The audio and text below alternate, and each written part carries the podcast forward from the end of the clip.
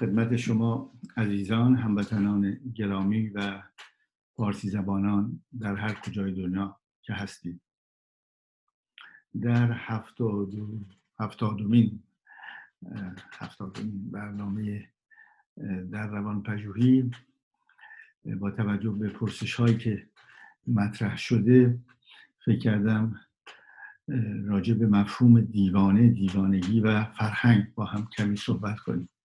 پرسش از اینجا مطرح شد که من در چند برنامه به این مسئله اشاره کردم که کسی که در حوزه روان کار می‌کنه و هر شکلش و مراجع می‌بینه.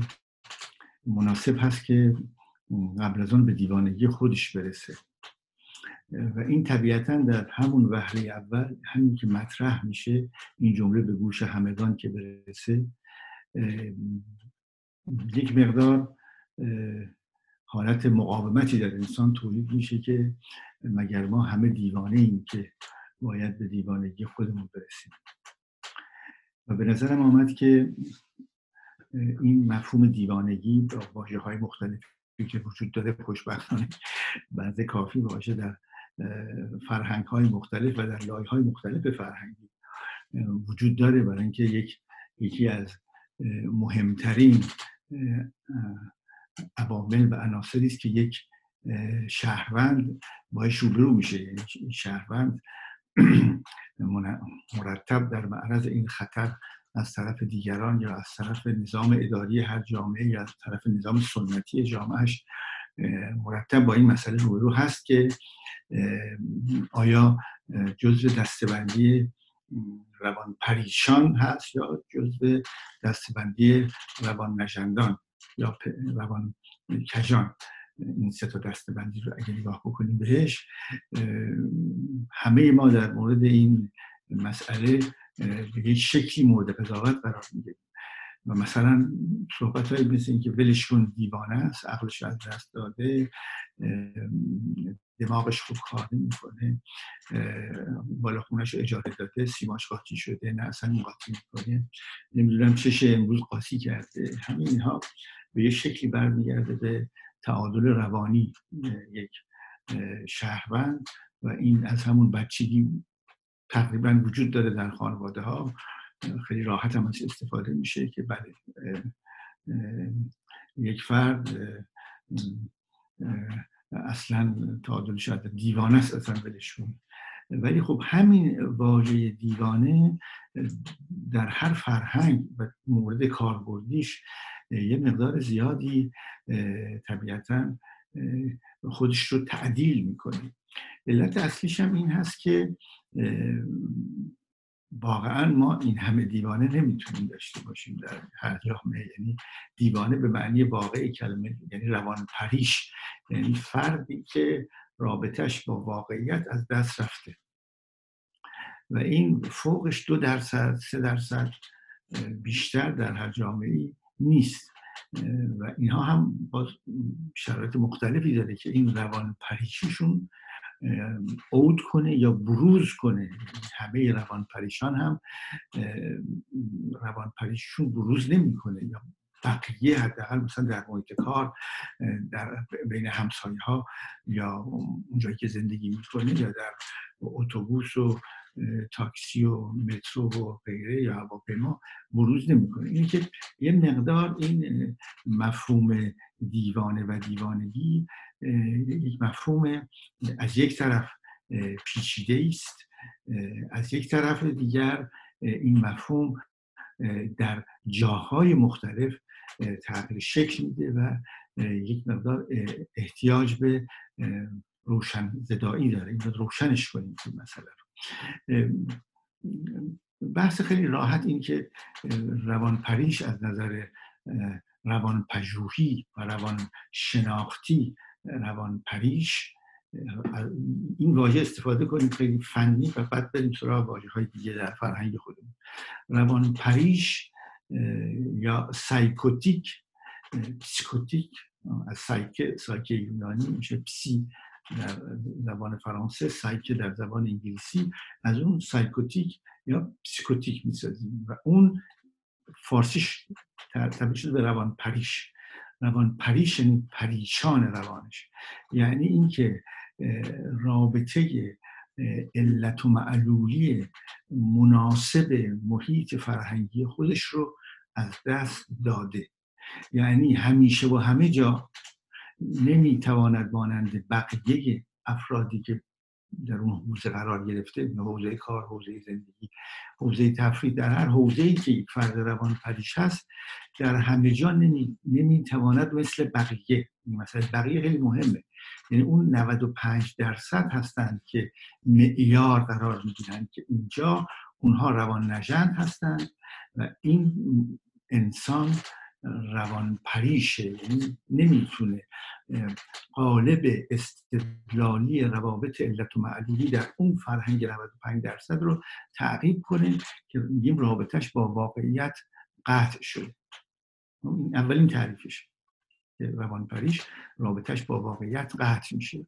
تعریف واقعیت رو چون هیچ راه دیگری نداریم می‌ذاریم به اون 95 درصد. اونها وقتی میگن این آب سالمه و میشه نوشید و می نوشن اگر برسه به روان پریش که هر آبی نوشیدنش درسته این آب رنگش هم سیاه شده میشه نوشید این رابطش با واقعیت قطعه. برای تو 95 درصد می‌دانند که بیمار بشن اگر این آب رو بنوشن پس اینجا می‌تونیم بگیم که این انسانی که اینجا هست و این مسئله رو میگه رابطش با واقعیت قطعه. حالا این رابطش با واقعیت عمومی قطع بودن معنیش این هست که از این واقعیتی که بقیه درش هستن حقیقت شخصی می‌سازه که اون حقیقت شخصی با حقیقت شخصی عموم اون 95 درصد اختلاف داره.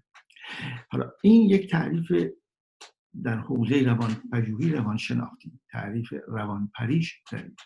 چگونه بروز می‌کنه این روان پریشی در چه سنینی خودش رو مطرح می‌کنه؟ در چه موضوعهایی خودش نشون میده؟ اون فرکانس آمدن و رفتنش با چه فاصله ای میاد میده؟ در چه موضوعهایی وجود داره و حضور خارجی داره؟ اینها یک مقدار فردی است. یعنی به اون روان پریش باز میگرده. روان پریش ممکن هست که ساختار روان پریش داشته باشه ولی این ساختار خوب حفظ کرده باشه. یه جور تئاترالیته تئاتر بازی کرده باشه. و یه وقت از کنترلش خارج بشه. یه حادثه ای باعث میشه که این بیاد بیرون. مثلا ممکنه که در افراد دوران بلوغ یه مرحله خیلی سختی است. برای کسانی که ساختار روان پریش رو دارن ساختارشون ساخته شده رابطهشون با حقیقت قطع هست ولی در دوران بلوغ به شکل اسکیزوفرنی خودشون نشون میده. یه جدا کردن از بقیه دنیای بسته و شخصی خودشون رو ساختن و طبیعتا رابطه با واقعیت قطع میشه. و بعد در دوران بالای چهل سال که حالت پرنویا دست میده یعنی که همه دشمن میشن همه, همه دشمن من هستن. من در مرکز هستی هستم. با این تفاوت که همه به دشمنی من برخواستند از همسایه و همکار و حتی خانواده و به اون شکل من به یه شکلی هم میرم به سمت آزار دادن دیگران. چرا که می‌خوام پیشگیری کنم از اینکه دیگران به من می‌خوان آسیب برسونن.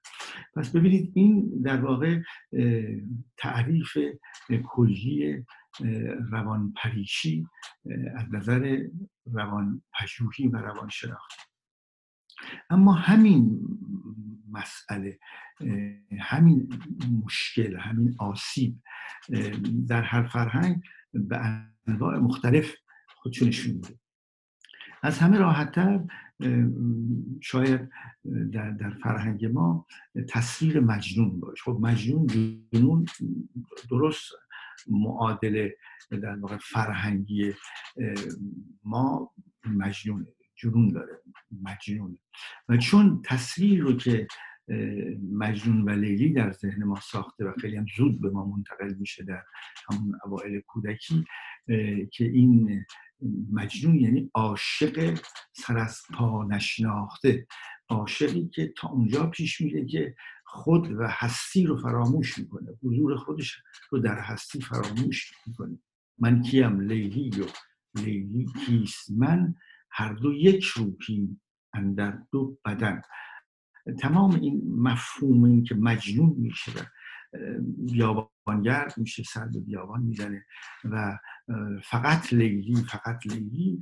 این یه تصویری است که در واقع در فرهنگ ما به در فرهنگ ما مسئله تصویر دیوانه رو به نظر عادل می‌کنه. یعنی میبردش به سمت یک نوع عشق بسیار بسیار مجرد خیلی جدا شده از بقیه زندگی روزمره. و این خوشبختانه به نظر من یه مقدار روان پریشان رو در موضعی قرار میده که یه کمی قضاوت مردم در موردشون نرمتره. برای اینکه وقتی مسئله دال هست اون صوت مجنون وقتی صوت مجنون رو که میشنویم عشق میاد به ذهنمون لیلی میاد به ذهنمون دیوانگی از فرط عشق میاد مجنون شدم در, در تمام در واقع در عین حال که در اشعار هست در زندگی روزمره هم هست در ترانه ها هم هست از قدیم هم بوده. یک فضایی رو اشغال می‌کنه این واژه مجنون برای ما که این فضا ما رو خیلی در واقع یه مقدار که واکسینه می‌کنه در مقابل پشت این مسئله. پشت این مسئله مجنون اون چیزی که دیوانگی یعنی روزمره بخوایم بگیم دیوانه شدن. دیوانه یعنی کسی است که به دیو آنچه که واژه دیو در فرهنگ ما در حالت منفی داره یعنی قدرت منفی قدرت منفی که تا حدودی هم نمیبینیمش در فرهنگ سانسکریت در هند برعکس دیوا یعنی بزرگ مورد پرستش قرار گرفته و جزو طبقه خدایان. این دوتا دوتا اختلاف پیدا کردن. اینجا همون تصویر منفیش آمده. خارج از ما هستن.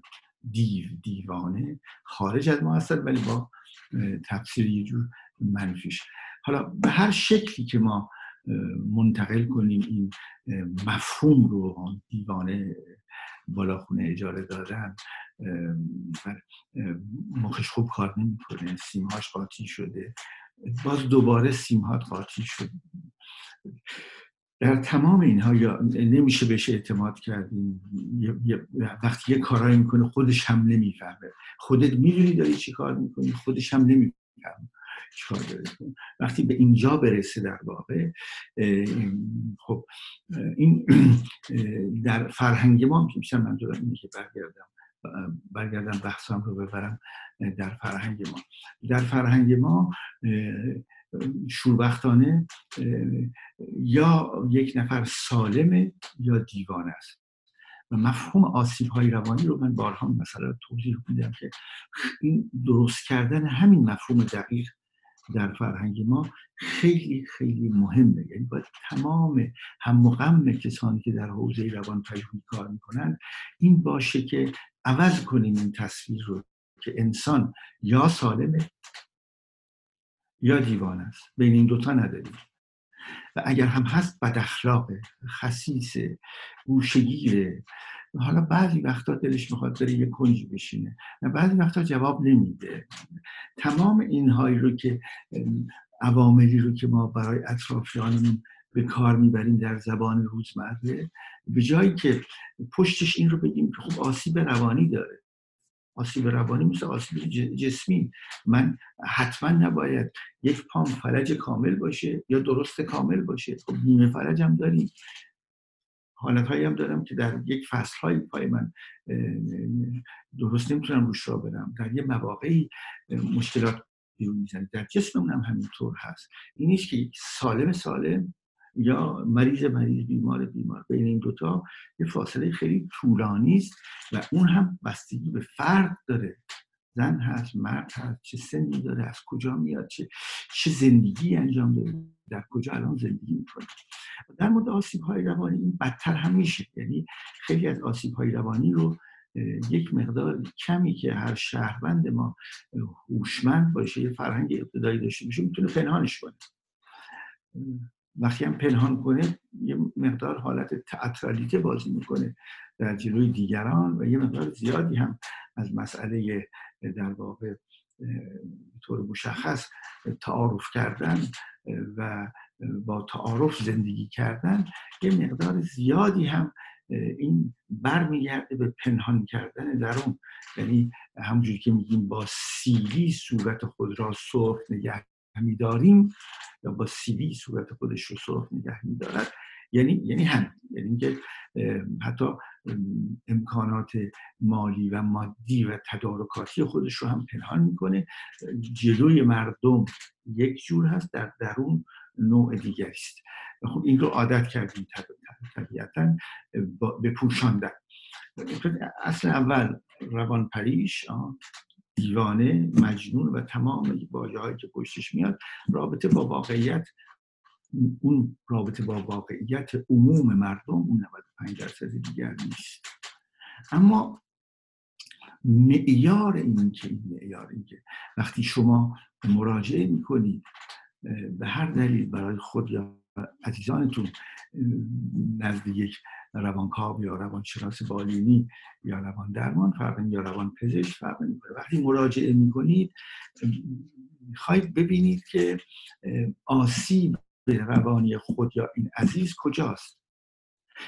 پس باید اون خودش می‌خواد مبنا و محور قرار بگیره. اون فردی رو که میرید پیشش اون می‌خواد بگی که این عزیز شما یا همسایه شما یا کسی رو که آمدید راجع بهش می‌خواید با من صحبت بکنید اطلاعاتی که از اون به من می‌دید این اطلاعات در یه جایی باید مقایسه بشه و بگی بله این دیگه رابطش با واقعیت قطعه و میره به سمت سایکوز میره به سمت روان پریشی و بله ایشون روان پریشن وقتی می‌خواد این عمل صورت بگیره اون مبنا از اون جایی که شروع میشه این بحث کسی که می‌خواد این قضاوت رو انجام بده این باید در واقع در حوزه اون 95 درصد باشه. این باید به اون توهم و اون هزیانی که در جامعه وجود داره. و اون هم درش دست و پا می‌زنه. به این هزیان و توهم خودش رسیده باشه. بداند که در کجاها میره به مرز توهم میره به مرز هزیان. بداند در کجاها اون خودشیفتگیش بروز پیدا می‌کنه. من اگر بخوام به عنوان کسی که حرفه است در مقام روان پژوهی نظری بدم راجع به فرد مقابلم باید خودم به عنوان یک فرد کسی دیگری سالم بودن من رو تایید کنه. که من روان پریش نیستم.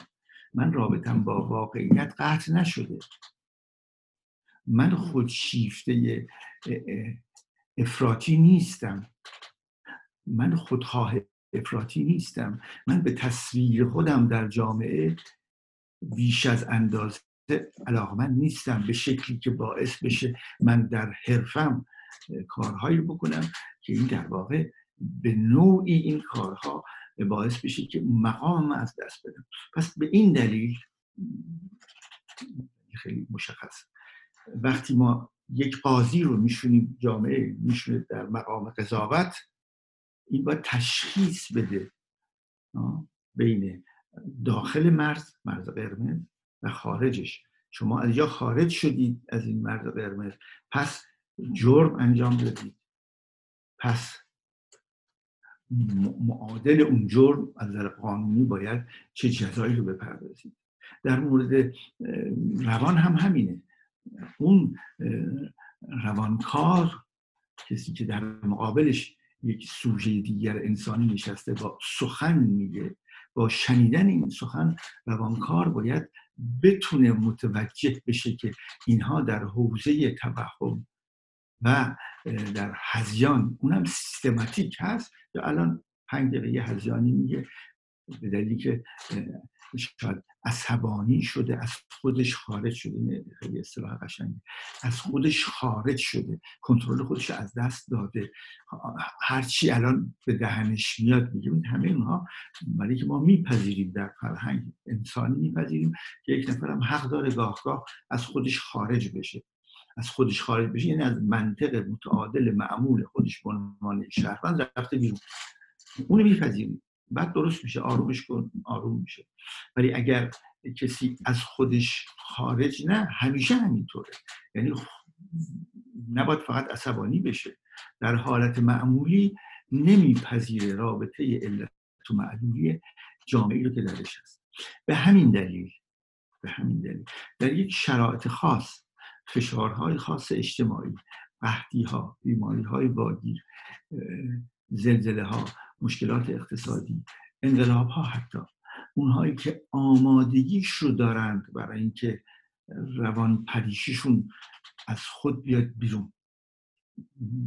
در این روان پریشی باز بشه. تا حالا بسته بوده به دلیل که خانواده خوب مدیریت می‌کردن. خودش بنده کافی هوشمند بوده که مدیریت کنه پنهان کنه.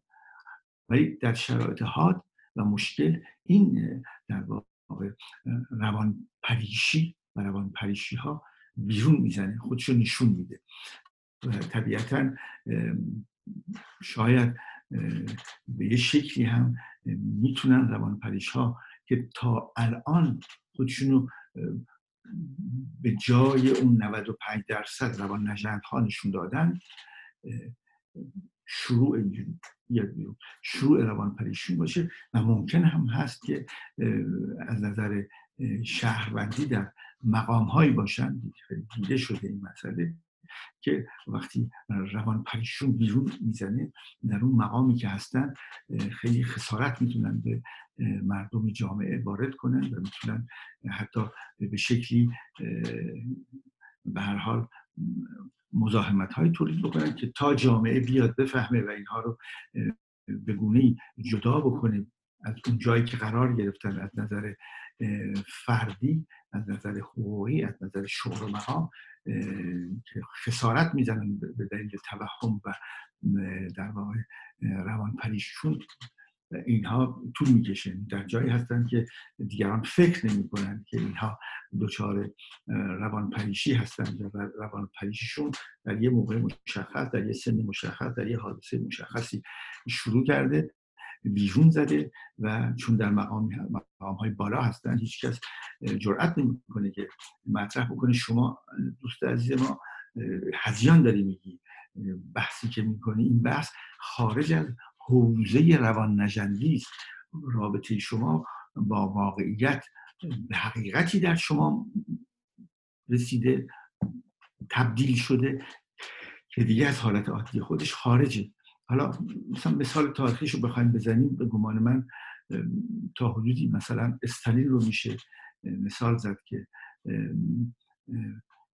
حرکاتی که انجام داد وقتی دیگه خودش رو به قدرت مطلق بالای همه قرار داد به شکل فردی بعد از اون انتخاب هایی که می‌کرد اعمالی که انجام می‌داد مخصوصا در کشتن و از بین بردن حتی نزدیکترین افراد دوربر خودش اون دیگه واقعا از حوزه یک روان نجند معمولی خارجه.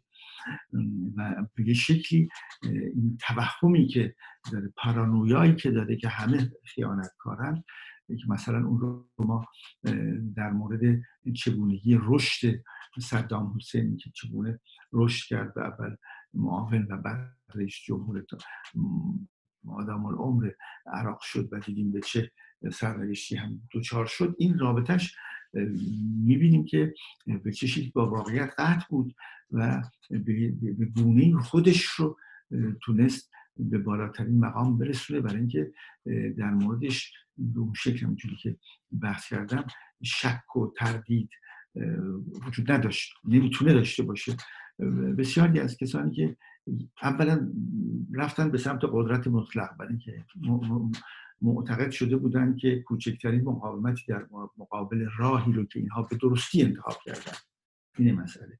راه راهی رو که یک فرمانده کسی که در موضع فرمان دادن انتخاب می‌کنه و این به معنی واقعی کلمه درست فکر می‌کنه. عمیقا عمیقا در خودش معتقده که این راهی رو که به عنوان فرمانده انتخاب کرده راه کاملا درستیه.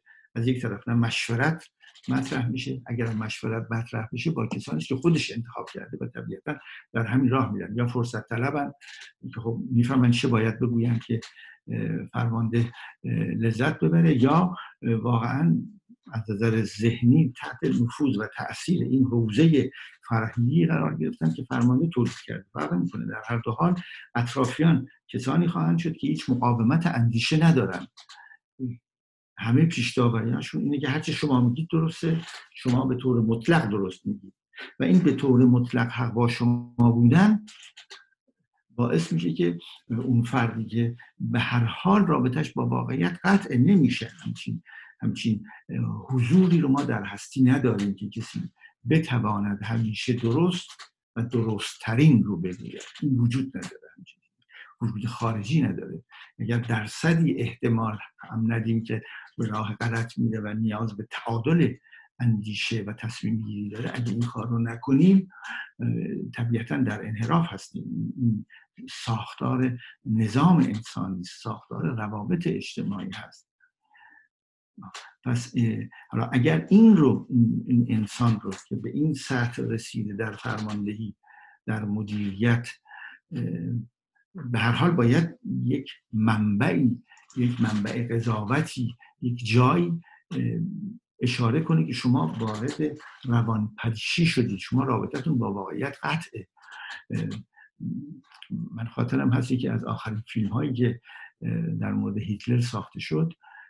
که منشی شخصیش در انتهای عمر صحبت می‌کنه و بر اساس صحبت هایی که می‌کنه فیلمی ساخته میشه. اون 24 ساعت آخر زندگیش وقتی که جنرال هاشو جمع می‌کنه در اتاق فرمان روی نقشه وقتی بهش گزارش میدن اون جنرال ها وقتی داره پاسخ میده معلومه که ما با یک انسان در اون موقع قرار دادیم که کاملا روان پریش رابطش با واقعیت قطعه. میگه خب این لشکر رو از اینجا ببرید. اونجا میش میگن قربان. این که مثلا هفت روزه از بین رفته تسلیم شده. میگه خب اگه اینطوره اون یکی رو از جا ببرید. اونجا قربان. این که ماه پیش از بین رفته یعنی نوع سخن گفتنش کاملا یک, سخن گفتن یک فردی است که رابطه رابطش با واقعیت از دست رفته. ولی قبلا این رابطه ای که از دست رفته بود در تصور اینکه یک نژاد باید بیاد و در بر جهان حکومت کنه و برگه نژادها رو زیر سلطه بگیره این خود همین رد شدن رابطه با واقعیت به هر شکل. حالا چه فردیش باشه مثل هیتلر که مسئله نژاد مطرح بکنه یا استالین که یک نوع دیکتاتوری رو مطرح بکنه یا یا هر کسی در هر جایی که به یک مفهوم مطلق دسترسی پیدا کنه و بگه این است و جزی نیست. جامعه انسانی اینطور اداره نشده تا حالا. به این شکل جلو نرفته و همیشه با یک تعدیلی روبرو بوده با یک نرمشی روبرو بوده و اینکه در طول زمان اون نرمش میاد. برای اینکه همچین همچین قضیه وجود نداره. این رابطه حقیقت شخصی ما با واقعیت اینطور نیست که یک نفر بتونه یک حقیقت کامل همیشگی رو بفهمه و اون رو به کار ببره و همیشه درست کنه. حال من شب و روز خوشی رو برای شما عزیزان آرزو می‌کنم. تا برنامه دیگه.